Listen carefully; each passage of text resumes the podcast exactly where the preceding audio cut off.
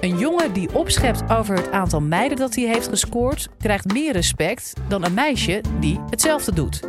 hoe kan het nou dat daar nog steeds verschil in zit? Dat vraagt Marijke Nazer van Radboud Universiteit zich ook af. In deze podcast geeft ze dan ook antwoord op de vraag: waarom is een jongen een player en een meisje een slet? Dit is de Universiteit van Nederland. Wie van jullie heeft er wel eens een selfie gemaakt? Nou, bijna iedereen. Dat is ook niet zo heel erg verwonderlijk. Uh, iedereen heeft tegenwoordig eigenlijk wel een mobiele telefoon waarmee je prachtige foto's kunt maken. En die delen we ook graag op sociale media. Maar in dit college gaat het over een specifiek soort selfie: de sexy selfie. Wie heeft wel eens een sexy selfie gemaakt? Oeh, meer twijfel. Ook dat is niet zo heel erg verwonderlijk.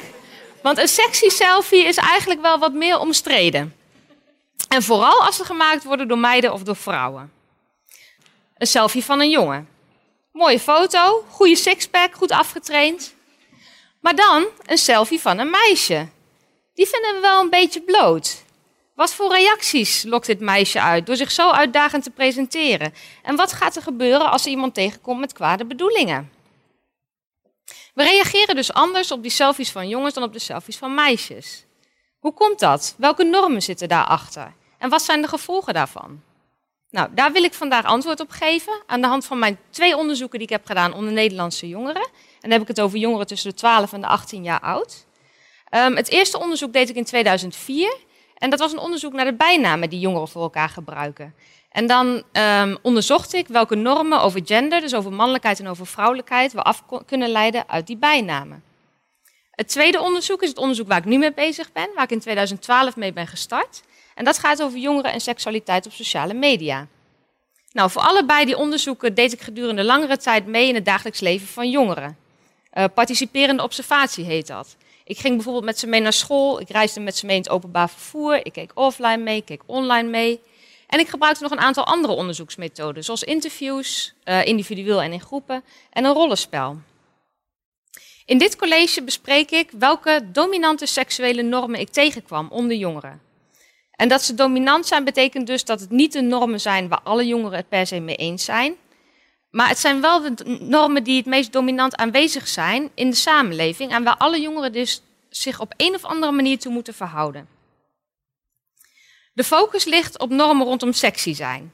En met sexy zijn bedoel ik zowel seksueel beschikbaar zijn als aantrekkelijk zijn. Wat is nou aantrekkelijk volgens jongeren? Nou, als ik het er met hun over had, of ik leidde het af, dan zag ik een aantal algemene normen. En dat is bijvoorbeeld dat je jong moet zijn, en voor jongeren is dat onder de 30, 35, slank en dat je een knap gezicht moet hebben. Maar naast die algemene normen zag ik ook nog hele specifieke normen voor jongens en voor meiden. Voor meiden was het bijvoorbeeld belangrijk om lang haar te hebben. Op je hoofd, niet onder je oksels of op je benen. En voor jongens was het juist heel belangrijk om gespierd te zijn. tegenwoordig is het vooral de sixpack, de blokjesbuik. Maar ook brede schouders en gespierde armen worden heel erg gewaardeerd. Nou, deze normen sluiten dus al een hele grote groep jongeren buiten die niet aan die, aan die ideaalbeelden kunnen voldoen. Bijvoorbeeld omdat ze door anderen lelijk of dik worden gevonden. Maar het bevestigt ook een heel beperkt idee van gender. Alsof we twee groepen hebben, jongens en meiden, en ieder heeft zijn eigen schoonheidsideaal en zijn eigen taak te vervullen. Dit is erg. Deze jongeren kunnen allemaal niet sexy zijn. En dat is erg.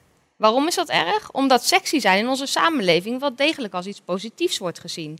En ook heel erg wordt aangemoedigd. Vooral bij meiden. Uit mijn onderzoek in 2004 naar de bijnamen bleek bijvoorbeeld dat er vooral heel veel bijnamen waren voor het uiterlijk van meiden. En meiden die dan uh, door anderen werden goedgekeurd, die kregen te horen dat ze een mooiheid waren, of een chickie, of een schoonheid. Terwijl de meiden die werden afgekeurd, die kregen te horen dat ze bijvoorbeeld een koe waren, of een kutkop. En de eisen voor meiden waren hoog. En jongeren brachten ook vrij veel tijd door met het bestuderen van meiden, het inspecteren en het becommentariëren. De eisen voor jongens waren veel lager, of zelfs niet bestaand. Jongeren vonden het soms heel moeilijk om te bedenken wat ze belangrijk vonden aan het uiterlijk van een jongen.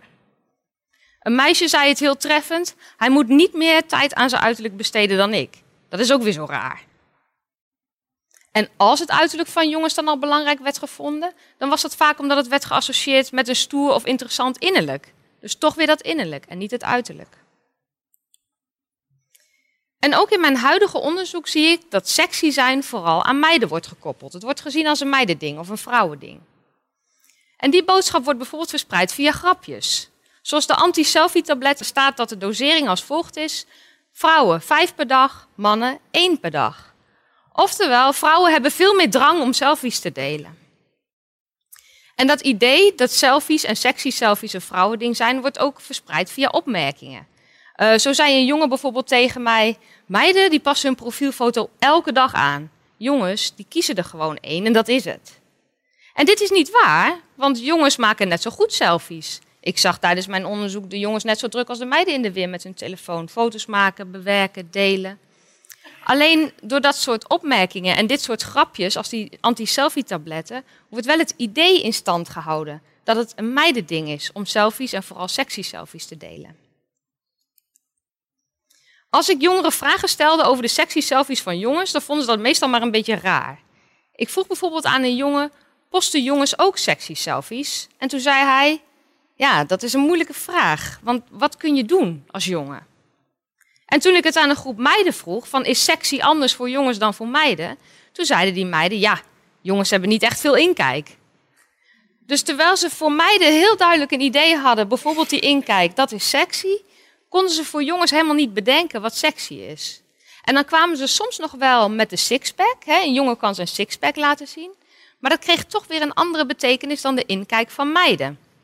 Waar die sixpack heel erg werd gezien als iets stoers, werd die inkijk meteen gekoppeld aan seks.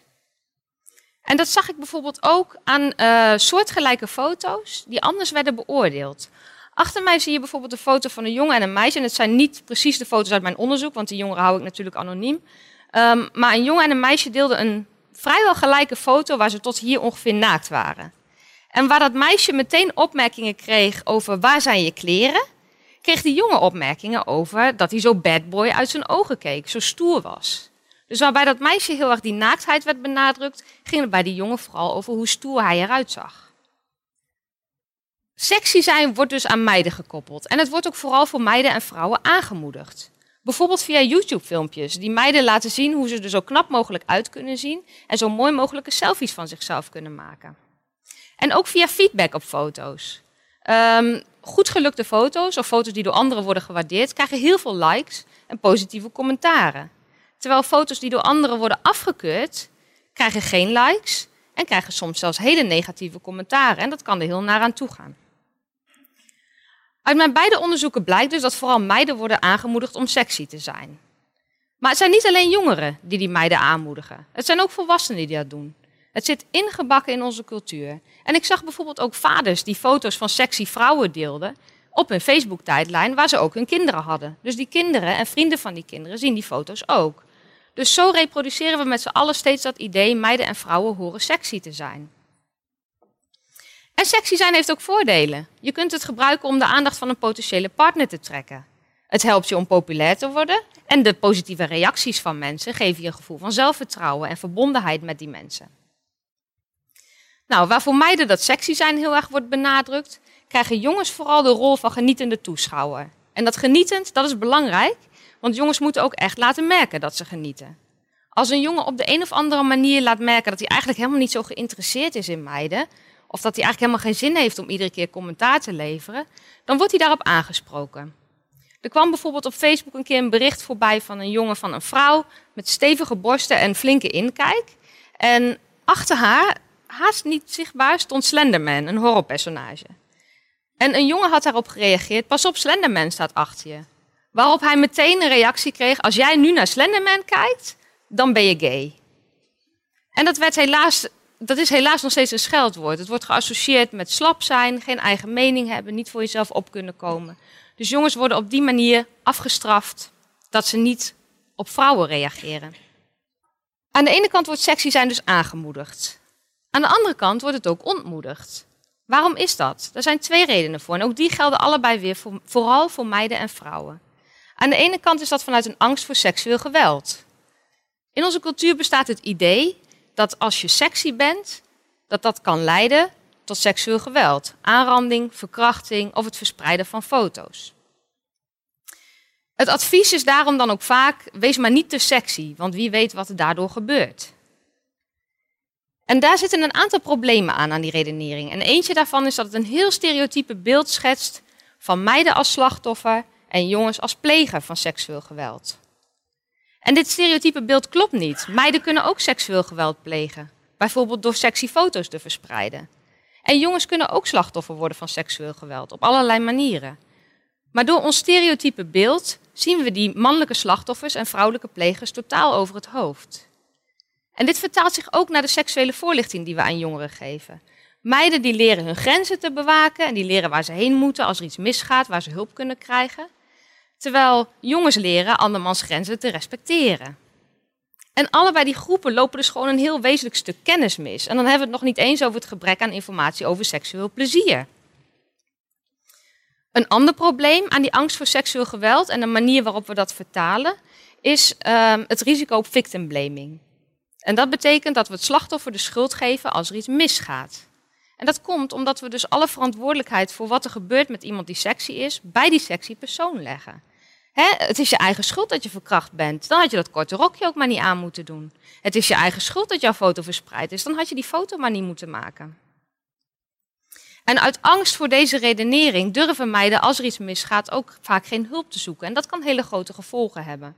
Een heel uh, verdrietig voorbeeld van victim blaming is de zaak van Amanda Todd, een Canadese tiener, van wie topless foto's tegen haar zin in werden verspreid. En zij werd hier ontzettend mee gepest, jarenlang. En uiteindelijk op 15-jarige leeftijd besloot ze daarom een eind aan haar leven te maken. Sexy zijn wordt dus ontmoedigd vanuit een angst voor seksueel geweld, maar het wordt ook nog om een andere reden ontmoedigd. En dat is vanuit het idee in onze samenleving dat meiden en vrouwen seksueel terughoudend horen te zijn. Als je als meisje of als vrouw te veel met seks bezig bent, dat is niet goed. Dan ben je een slet. En je krijgt negatieve reacties. En die negatieve reacties kunnen komen in persoonlijke vorm, bijvoorbeeld in de vorm van bijnamen. Dus er is een indrukwekkende hoeveelheid bijnamen wat varianten zijn op slet. Hoer, snol, sloerie, slettenbak. Nou, we kunnen nog even doorgaan. Maar dat sletstigma zit ook ingebakken in onze, uh, in onze hele cultuur. En dat wordt verspreid via bijvoorbeeld Facebook en YouTube-accounts, die erop gericht zijn om vrouwen belachelijk te maken die te sexy zijn of te veel met seks bezig zijn. En het zijn niet alleen jongeren die dat sletstigma verspreiden, ook volwassenen doen hieraan mee. En een goed voorbeeld hiervan, eveneens weer heel verdrietig, is de zaak van Patricia Pai van wie een seksfilmpje tegen haar wil in werd verspreid. En het duurde niet lang, het heeft geen dag geduurd, voordat grapjes de ronde deden over internet, waarin zij belachelijk werd gemaakt en werd uitgelachen. En hier zie je tegelijkertijd die victim blaming en dat sletstigma aan het werk. In plaats van dat we met z'n allen zeggen, waarom zijn we een seksfilmpje aan het delen van een volwassen vrouw, die gewoon een seksleven heeft, gaan we er grapjes over maken en noemen we haar dom. En daar zit de victim blaming. Het was haar schuld, ze had dat filmpje helemaal niet moeten maken. En ze werd een slet genoemd. Daar zien we het sletstigma. Voor jongens bestaat er eigenlijk geen vergelijkbare naam. Je hebt wel de player voor jongens die veel met seks bezig zijn, maar dat is eigenlijk een positief woord. Vooral voor jongens onderling, dat is echt een compliment. Hoewel de meiden het daar niet allemaal mee eens zijn. Tijdens mijn onderzoek zei bijvoorbeeld een meisje tegen mij: Het is niet eerlijk. Zij is een hoer, hij is stoer. Nou, sexy zijn wordt dus gewaardeerd en aangemoedigd. Maar tegelijkertijd zijn de normen over wie sexy kan en mag zijn en wat sexy precies is, eigenlijk heel erg beperkend. En dat heeft gevolgen. Het sluit mensen buiten, bijvoorbeeld mensen die te lelijk worden gevonden of die niet netjes in de hokjes man-vrouw passen. Maar ook bij mensen die wel voldoen aan die normen of aan die idealen en die wel netjes in de hokjes passen, die lopen ook al snel tegen allerlei tegenstrijdigheden en grenzen aan. En een laatste gevolg is dat deze normen heel erg genderstereotypen en heteronormativiteit reproduceren. Twee moeilijke woorden, ik zal ze kort uitleggen. Met genderstereotypen bedoel ik een idee dat we mannen en vrouwen hebben. Ieder met hun eigen functie, hun eigen taak. Ehm, vrouwen zijn sexy, mannen genieten daarvan. Vrouwen zijn de prooi, mannen zijn de jager. Een heel stereotype beeld. En met heteronormativiteit bedoel ik het idee dat meiden op jongens vallen en jongens op meiden. En voor de rest is er niks. En deze stereotypen sluiten dus allerlei mensen buiten. Mensen worden ontkend, mensen worden genegeerd en mensen worden gestigmatiseerd. En dat kan hele grote gevolgen hebben. We weten uit eerder onderzoek dat bijvoorbeeld jongeren die zich niet als heteroseksueel identificeren, vaker te maken hebben met psychische klachten en ook vaker een zelfmoordpoging doen. Terug naar de vraag: waarom is een jongen een player en een meisje een slet? Nou, er is eigenlijk geen goed antwoord op deze vraag, want het is gewoon niet eerlijk. Die beperkende normen zijn niet eerlijk en schadelijk. Maar mijn onderzoek laat ook zien dat de normen heel diep zitten ingebakken in onze cultuur en ook steeds weer opnieuw gereproduceerd worden.